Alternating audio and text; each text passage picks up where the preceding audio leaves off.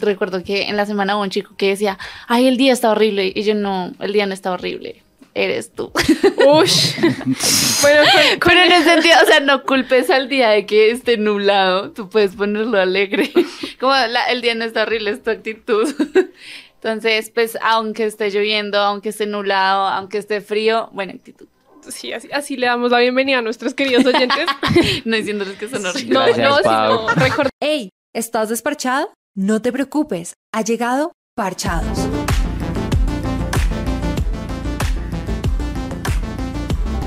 No dejes que nadie te menosprecie por ser joven.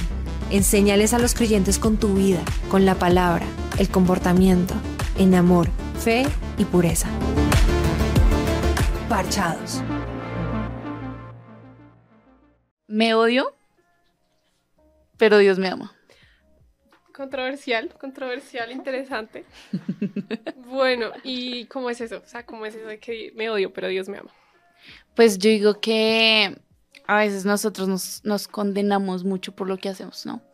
Entonces es como me odio porque, no sé, eh, hice esto, eh, hice lo otro, soy una mala persona, soy horrible, cometí un error, cometí un pecado, pero aún así Dios perdona y creo que muchas veces nos olvidamos de eso o no sé, como que no, o sea, nuestro raciocinio, como que no podemos ver ese Dios me ama, me perdona, aun cuando yo soy lo, más mugriento de esta vida.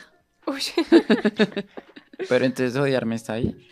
No. Tremendo, sí. Pues yo digo que hay etapas de etapas en los que a veces uno sí se siente como la peor y vil basura. pero siento que igualmente Dios nos ha dado una identidad y nos permite como eh, vernos como Él nos ve. Entonces creo que no estaría muy bien que nos odiáramos a, a nosotros mismos porque si Dios ha, cubierto esa, esa mugre, nos ha emblanquecido. Hay un versículo en Isaías, creo, si no estoy mal, que dice que Él nos... ¿Hace blancos como la nieve? Ajá, exacto, ya lo busco. Y eh, y es así, o sea, todo el pecado que nosotros tenemos, todo ese odio que nosotros tenemos hacia nosotros mismos, hacia lo que hacemos, incluso hacia lo que tenemos físicamente, emocionalmente, Dios lo cubre con ese amor. Entonces, como que no vernos con el amor que Dios nos ve, como que no. Exacto, está en Isaías 1.18 y dice, si vuestros pecados fueren como la grana, como la nieve, serán emblanquecidos. si fueren rojos como el carmesí, vendrán a ser blanca lana. Tremendo. ¿Tú qué piensas? que ¿Tú crees que está bien condenarnos o sentirnos como basura, como decía Pau? Yo creo que, que es, es, está mal, es pecado. Para mí es pecado. Ok.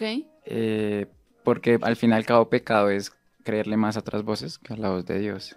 Okay. Ayer, ayer en, en el grupo al que voy de la iglesia, una chica dijo, es que también una definición de pecado es saciar todas las necesidades fuera de algo que no sea Dios.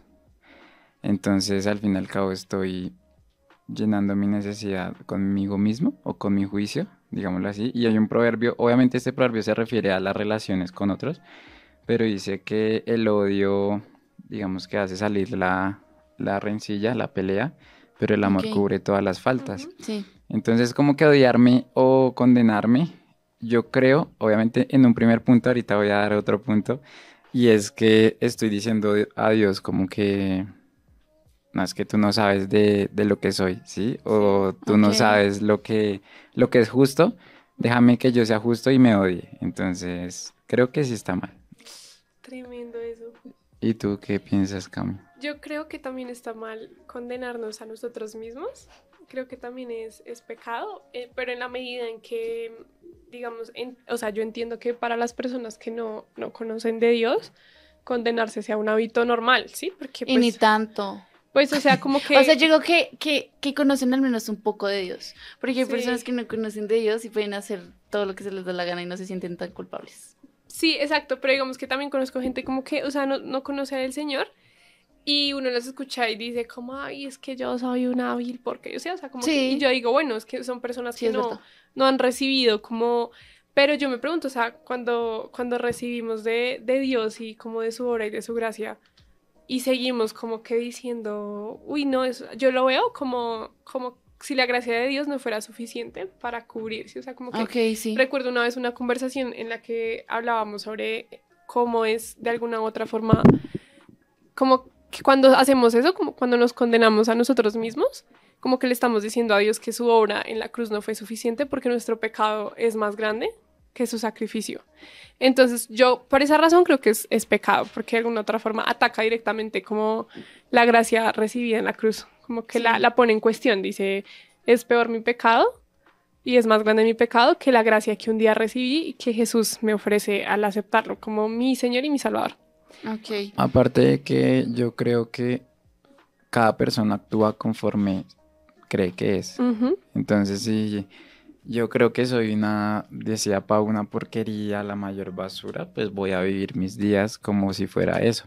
Claro. Entonces, sí, me puedo equivocar y tal, pero si yo pienso que soy eso, pues al fin y al cabo, eso va a definir mi pensar, mi sentir, mi actuar, y pues voy a terminar no viviendo la bendición y la prosperidad que Dios quiere que viva por la sangre que ya fue derramada. Claro, porque igual Él nos ha dado una identidad y si no vivimos esa identidad, pues como difícil, ¿no?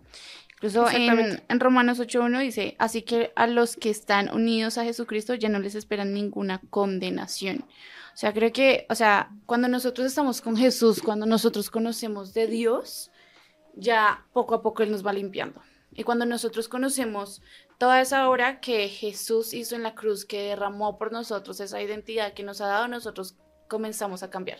Igual ayer en el grupo en el que yo estaba, se hablaba un poco también de, de cómo Dios, cómo, cómo nosotros hacemos que, que, nuestra relación con Dios se mantenga y era estando más cerca de Dios. Entonces yo digo que si nosotros nos alejamos de Dios, nos comenzamos a alejar de esa identidad. Entonces nos vemos como esa basura, nos vemos, no, soy un mal, mal tipo, soy una mala persona, hice eso, hice lo otro, cometo siempre errores. Y, y como que siempre vamos a ver el lado, negativo. Pero si nos acercamos más a Dios, entre más estemos cerca a Él, más las cosas que Él tiene se nos va a pegar. Entonces, no, yo voy a vivir en amor, yo soy perdonado, yo soy justo. Y comenzamos a vivir esa verdad, esa identidad que Dios nos ha dado. Total, en, en Mateo, en Mateo 8.1 está la historia del centurión que busca a Jesús y le dice, como maestro, uno de mis, pues como de mis, no sé si se dice soldados, pero sí, una de las personas que hace parte como de mi equipo está enfermo. Em, y me, me, impacta mucho esta historia, esta historia es muy conocida como por la fe del centurión y todo. Pero el, eh, la Biblia dice, o sea, que cuando el centurión le dijo a Jesús, como no tienes que ir hasta donde está eh, esa persona que está enferma, sino solo da la orden, da la orden y será hecho Em, Jesús le responde, le dice, vete, así como has creído, te sea hecho. Y yo encuentro, yo encuentro una relación muy fuerte entre cómo pienso y cómo actúo, ¿sí? Entonces muchas veces em, uno dice como, eh, ¿por, qué, ¿por qué sigo actuando mal? ¿Por qué me condeno? ¿Qué estás pensando de ti? Sí, o sea, como que yo creo que la base muchas veces, uno muchas veces intenta eh, como corregir conductas y comportamientos, que yo creo que eso no está mal, pero en cierta medida uno a veces no revisa qué está pensando. Y si tu mente está llena de, ideas que son contrarias a lo que tú quieres hacer, vas a terminar haciendo lo que piensas, porque las, las, o sea, Pau que es psicóloga, nos dirá, Pau, no me valen. Pero sí, o sea, los pensamientos en algún momento se traducen en una acción y, y hay gente que muchas veces no sabe por qué hace cosas y uno va y mira. Es que van de la mano, todo va de la mano. Conductas, pensamientos, emociones van de la mano. Si todo esto se junta, o sea, no se pueden alejar, es lo que tú dices, ¿sí? O sea, si yo pienso una cosa y hago otra, otra cosa como que es diferente, o sea, si yo estoy triste, puedo tal vez ponerme la máscara de que estoy feliz, pero no va a aguantar mucho tiempo. Exactamente. Porque como estoy pensando, es como voy a actuar.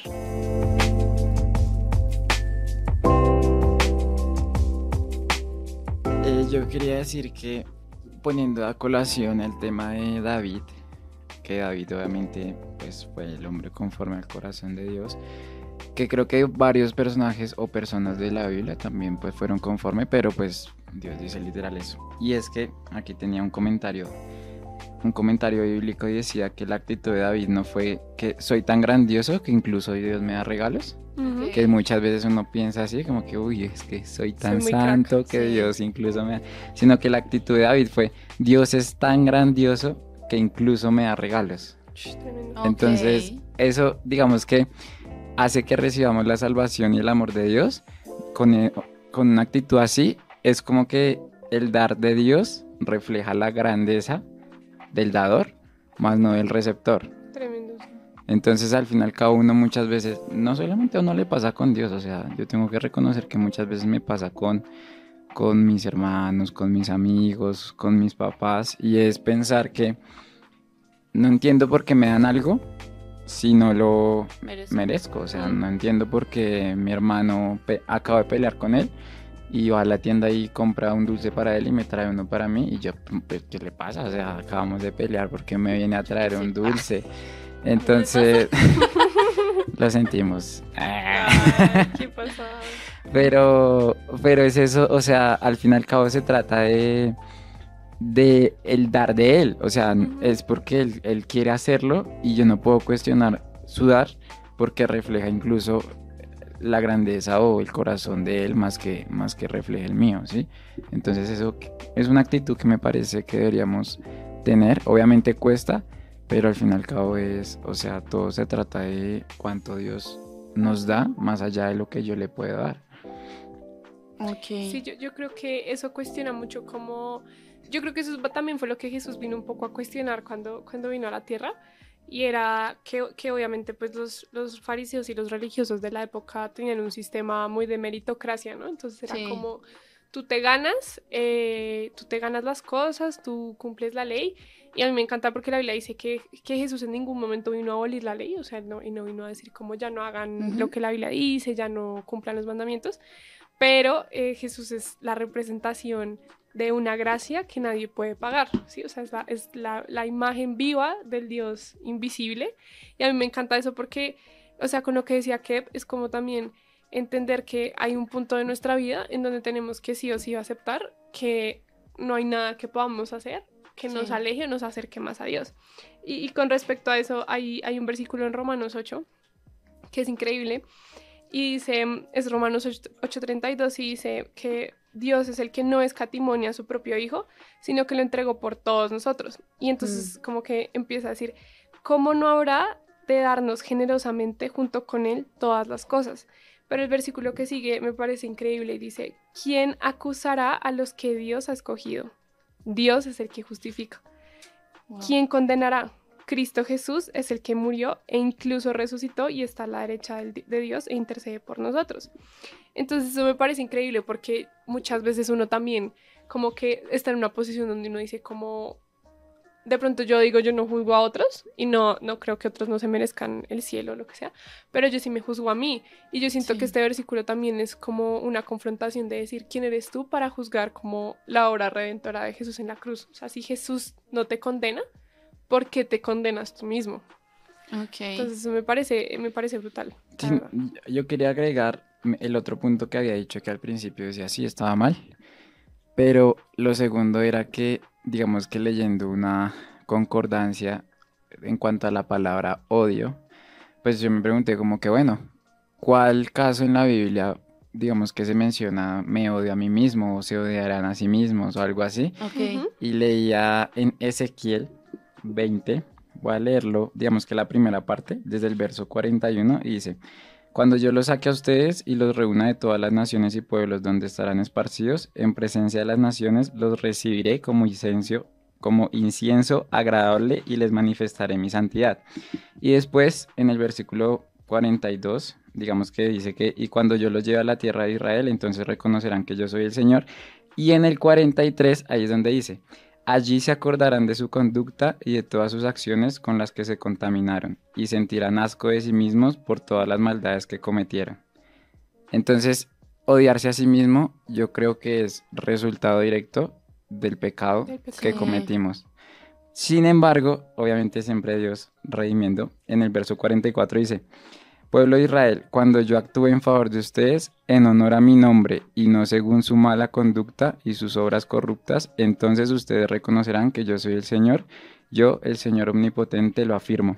Entonces es como que Dios siempre, obviamente por amor a nosotros, nos reíme y, no mira nuestra conducta, sino que más allá es por amor a su nombre. Mm. O sea, Dios no puede no puede negarse a sí mismo porque dice la Biblia, Dios, Dios es amor. Y al fin y al cabo, ok, te vas a sentir, o digamos que otras versiones dicen, sentirán odio de sí mismos, pero ahí dice, pueblo de Israel, yo cuando actúe en favor de ustedes lo haré a favor de mi nombre, por amor a mi nombre y no en base a sus malas conductas.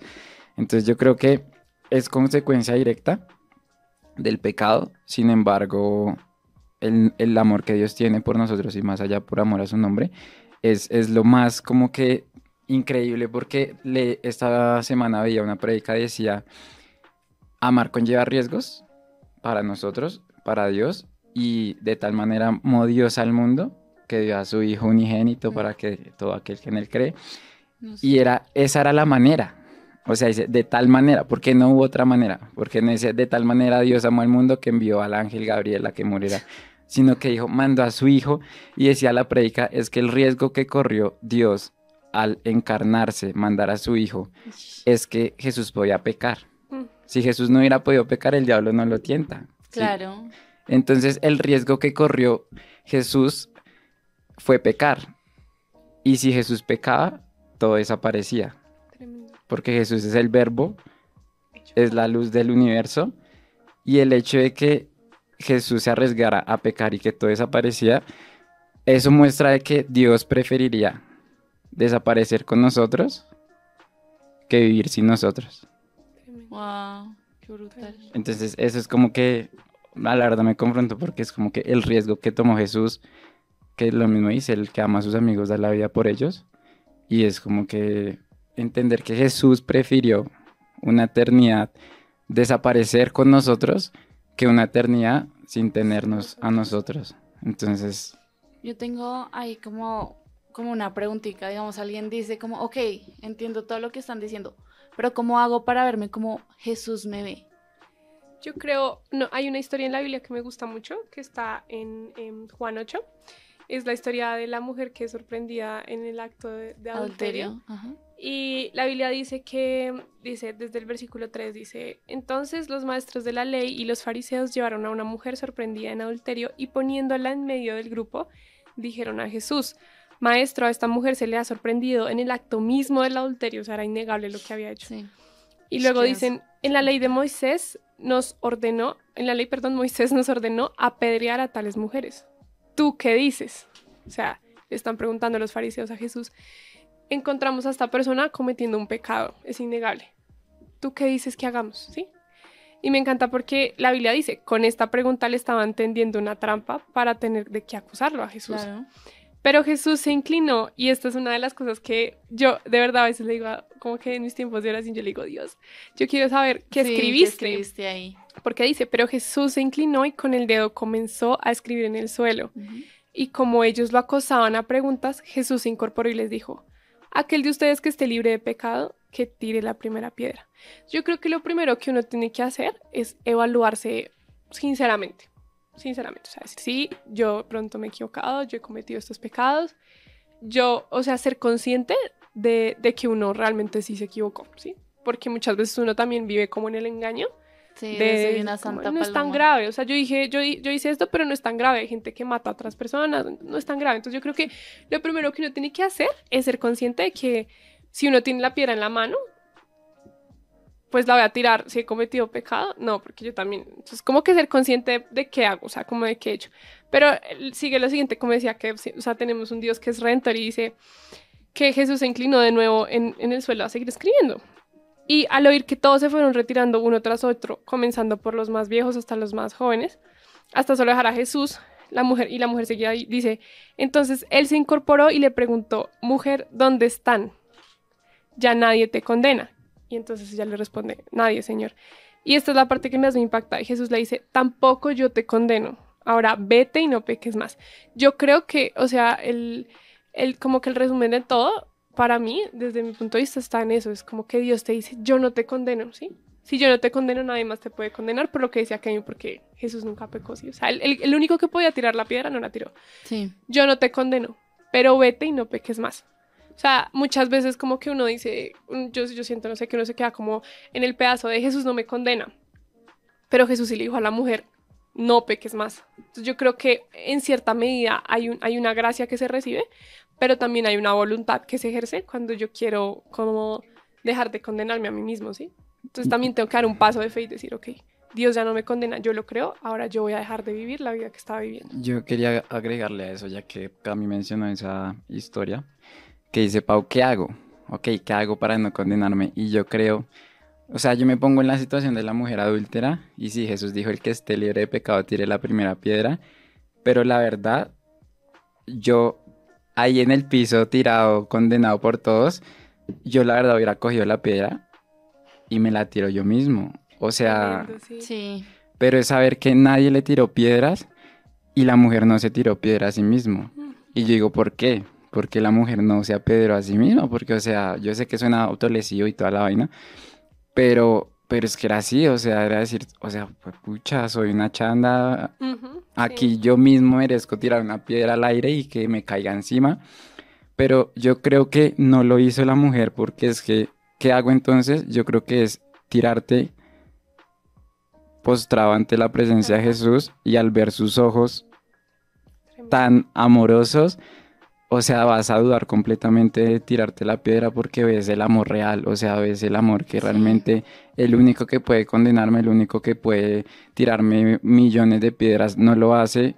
Y eso echa fuera toda condena, fuera toda culpa, fuera todo dolor. Y es como mirar a, una madre, a un padre, cuando ve a su hijo, muchas veces cuentan que llegan borrachos, llegan drogados, llegan lesionados, incluso adolescentes que se cortan y cuando salen y sus papás los ven, es como que ver al papá a los ojos y que el padre te vea a los ojos con ojos llorosos quizás, es decir, ¿qué estoy haciendo? O sea, que estoy haciendo con, me ama tal como soy, me ama oliendo mal, me ama oliendo a tufo, lo que sea, y aquí me ama, y eso hace evaluar mucho, cuanto más con Jesús.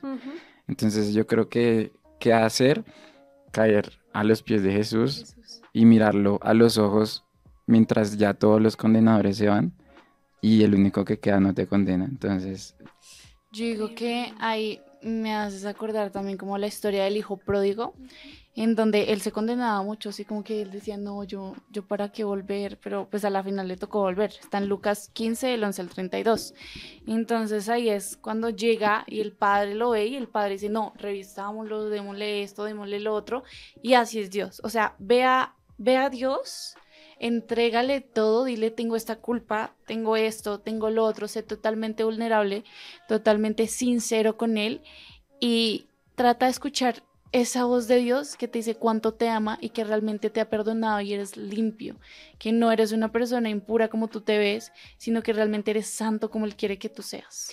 Sí, y a fin de cuentas yo también creo que, digamos que de alguna u otra forma, eh, o sea, todos somos conscientes, la Biblia dice que no ignoremos las artimañas del enemigo y muchas veces eh, puede que uno diga, listo, yo acepté a Jesús en mi corazón, pero me odio, odio mi vida, odio lo que soy y yo creo que muchas veces eso también es, es un plan del enemigo para impedir que recibamos el propósito que Dios quiere darnos. Yo pienso mucho en Pablo. O sea, Pablo, la Biblia dice que, que cuando Pablo se convirtió a Jesús, la gente decía, el que nos persigue ahora predica la palabra del Señor. Sí.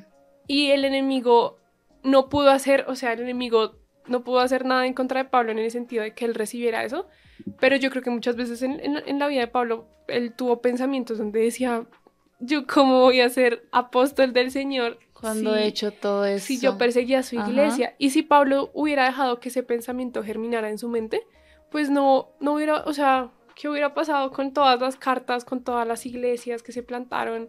¿Qué hubiera pasado con Filipenses, con Corinto? O sea, yo lo pienso y yo digo, él tuvo que haber pensado eso, o sea, yo no creo que Pablo se haya convertido, haya dicho mágicamente como... Pero, pero eso sí me parece brutal.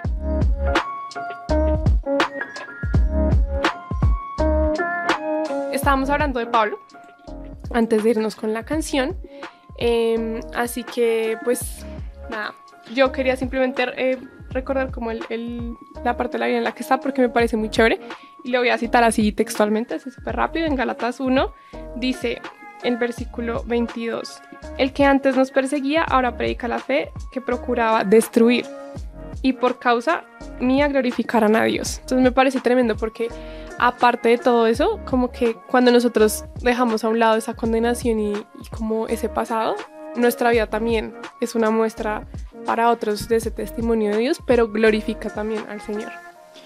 Y con el versículo ahí que nos enviaron los oyentes, que dice que el mismo espíritu que resucitó a Cristo de los muertos, es, es llevar al cabo de que, digamos, el Antiguo Testamento, el Espíritu de Dios sí, digamos, que se manifestaba, pero no, digamos, no podíamos decir que habitaba todo el tiempo en las personas.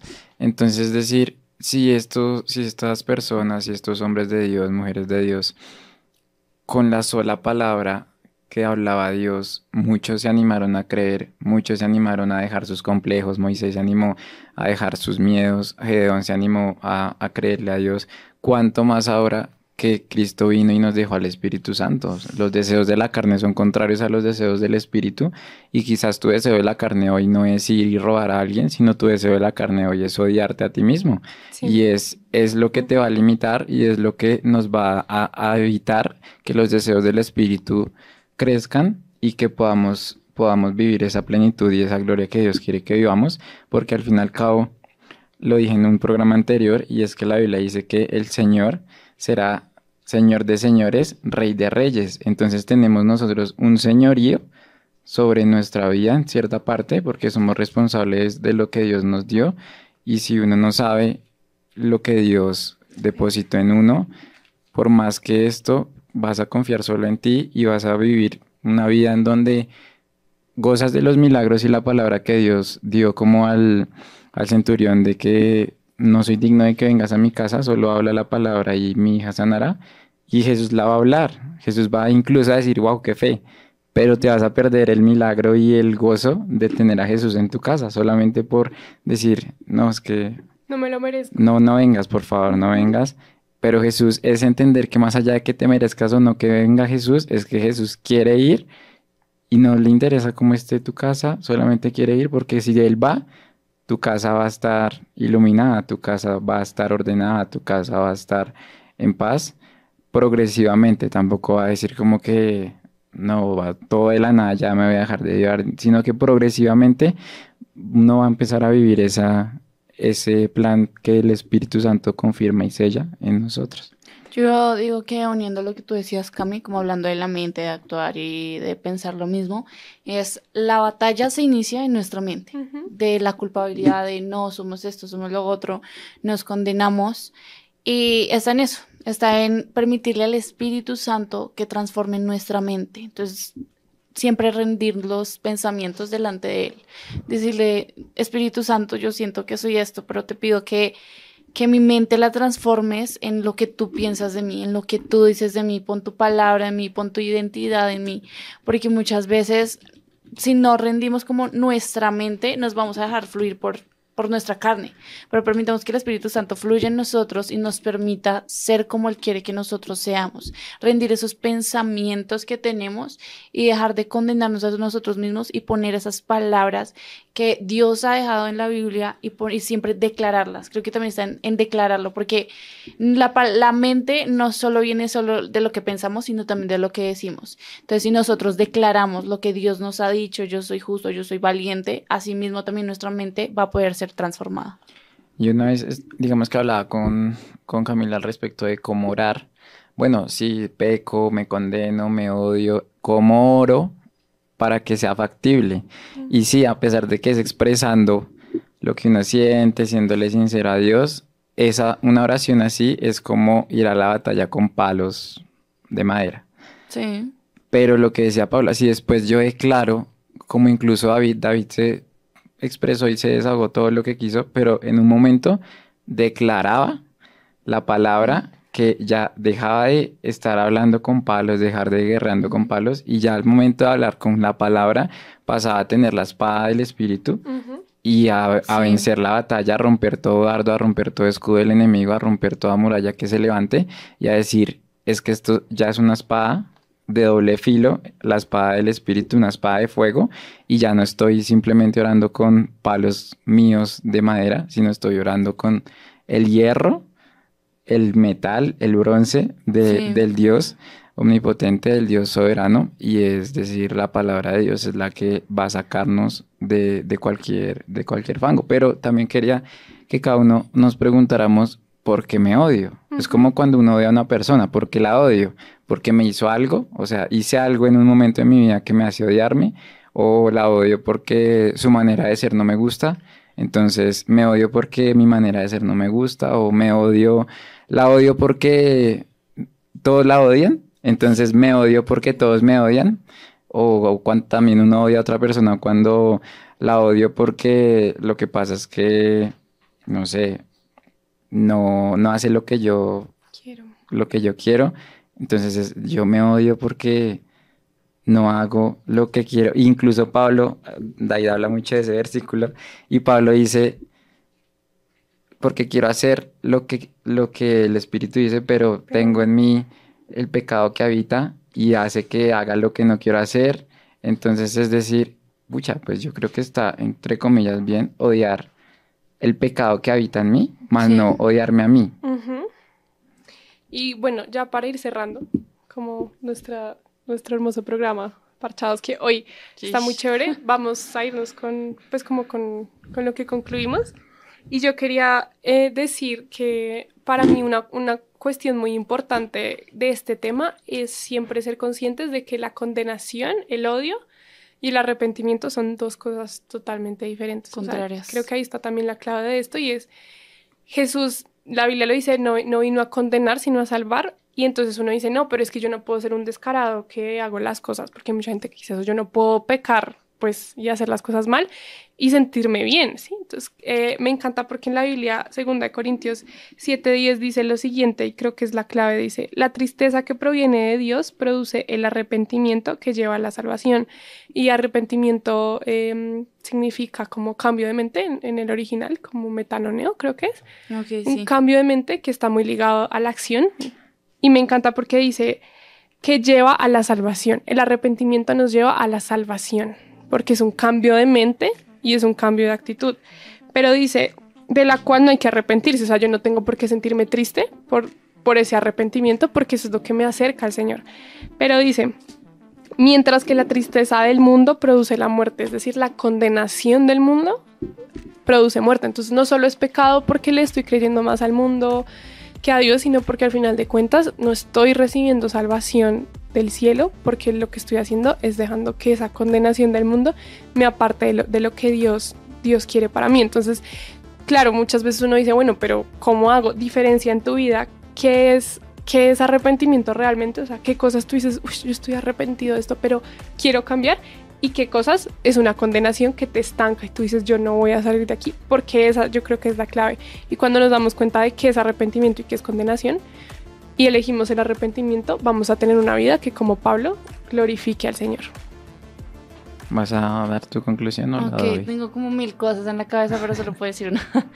Em, a veces es nosotros y yo tengo mucho, mucho esto en la cabeza es como si me vas a pedir perdón procura que si pides perdón no hagas lo mismo, porque pues no sirve nada pedir perdón.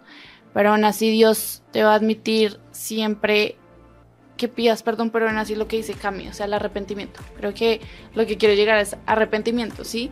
Si pides perdón, el arrepentimiento no solo es como, ok, perdóname y ya, sale, sino es me arrepiento de lo que estoy haciendo y también pido perdón porque quiero cambiar, quiero darle algo a Dios, algo nuevo, ¿sí?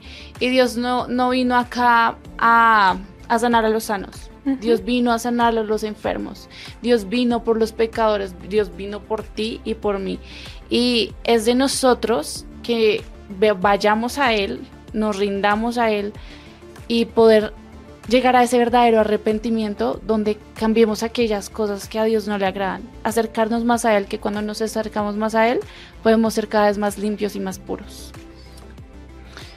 Eh, y yo quería concluir con, yo sé que es difícil, o sea, es difícil como esa historia del descendiente de Jonatán que fue invitado al palacio, es difícil estar sentado en una mesa donde todos son príncipes y tú tienes todo menos aspecto a príncipe. No tienes ni piernas, o sea, es como decir, estoy sentado junto a gente que tiene piernas, brazos, padres y muchas riquezas y yo estoy aquí solo porque me invitaron por gracia. Es difícil, pero es entender no importa, o sea, si ahorita estás ahí joven y cometiste muchos errores en el pasado, quizás cometiste muchos errores que te condenaron, quizás tu familia es un desastre, quizás ni siquiera tienes familia y ves a todos en la iglesia con sus familias, pero tú llegas solo, ves a todos con sus hermanos, pero tú llegas solo, ves que todos tienen amigos, tienen relaciones saludables, pero tú en este momento estás solo, es saber que en la mesa todos son iguales ante el rey y todos son amados ante el rey y el rey va a servir la misma porción de gracia infinita para todos los que están ahí en la mesa, sea que sea el mayor príncipe de Egipto, sea el mayor príncipe de Jerusalén, sea el mayor... Pero si tú viviste toda la vida en una cueva y el rey te llamó, ahí está la gracia y la gracia está servida para ti también y no se trata si lo mereces o no o cómo luzca tu aspecto, sino el amor que tiene el rey por ti y que quiere que estés ahí por amor a su nombre. Entonces quería concluir con eso y pues no sé qué haya que decir para el final. Yo quería antes de cerrar dar un pequeño versículo que está en primera de Pedro 1 del 18 al 19 y dice, como bien saben, ustedes fueron rescatados de la vida absurda que heredaron de sus antepasados. El precio de su rescate no se pagó con cosas perecederas como el oro o la plata, sino con la preciosa sangre de Cristo como de un cordero sin mancha y sin defecto. Entonces, nada, lo que, lo que estábamos hablando. El precio ya se pagó y el, precio no se pagó con nada que, que deje de valer, sino antes la sangre del cordero que nunca pierde su valor. Entonces, pues nada, muchas gracias a todos, eh, a Pau, a Kev, a Tanis en el máster, eh, gracias a a las personas que nos escucharon, que nos sintonizaron. Les recordamos eh, que pues pueden escribirnos por WhatsApp. Vamos a leer un comentario que tenemos en Facebook de Juan de Jesús Sánchez Aponte. Dice, hola mis lindos parchados, me da mucha alegría cuando los veo proclamar el Evangelio de Cristo. Buen programa, los amo, bendiciones en gran manera. Muchas gracias. Doctor Juan. Gracias. Em, y nada, les recordamos entonces que pueden eh, seguir las redes de Fuego en YouTube, Facebook e Instagram. Y a nosotros nos pueden seguir en Parchados TV y en Instagram guion bajo, parchados guion bajo. Em, esto pues fue Parchados, el episodio 39. Recuerden que nos pueden escuchar todos los sábados desde las 12 y media hasta la una y media de la tarde por acá por Fuego 1130M, la radio que es para adorar. Y pues nada, les, les, quiero agradecer a ustedes, a las personas de la mesa que estuvieron hoy participando en este programa. A Tanis, que ya habíamos dicho gracias Tanis por ese máster tan increíble. Queremos agradecerle al pastor Diego García y a la pastora Liliana Leguizamón. Gracias por este espacio, gracias porque... Eh, como lo hablábamos, como jóvenes queremos llevar la palabra de Dios. Así es. Gracias a nuestros patrocinadores, a Juan de Jesús Sánchez, a Patricia Betancur y a Marcela Ballesteros. Nada, pues nos despedimos. Entonces, recuerden que no estamos desparchados, sino que estamos parchados.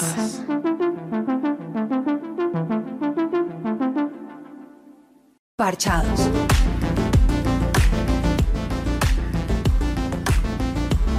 No dejes que nadie te menosprecie por ser joven.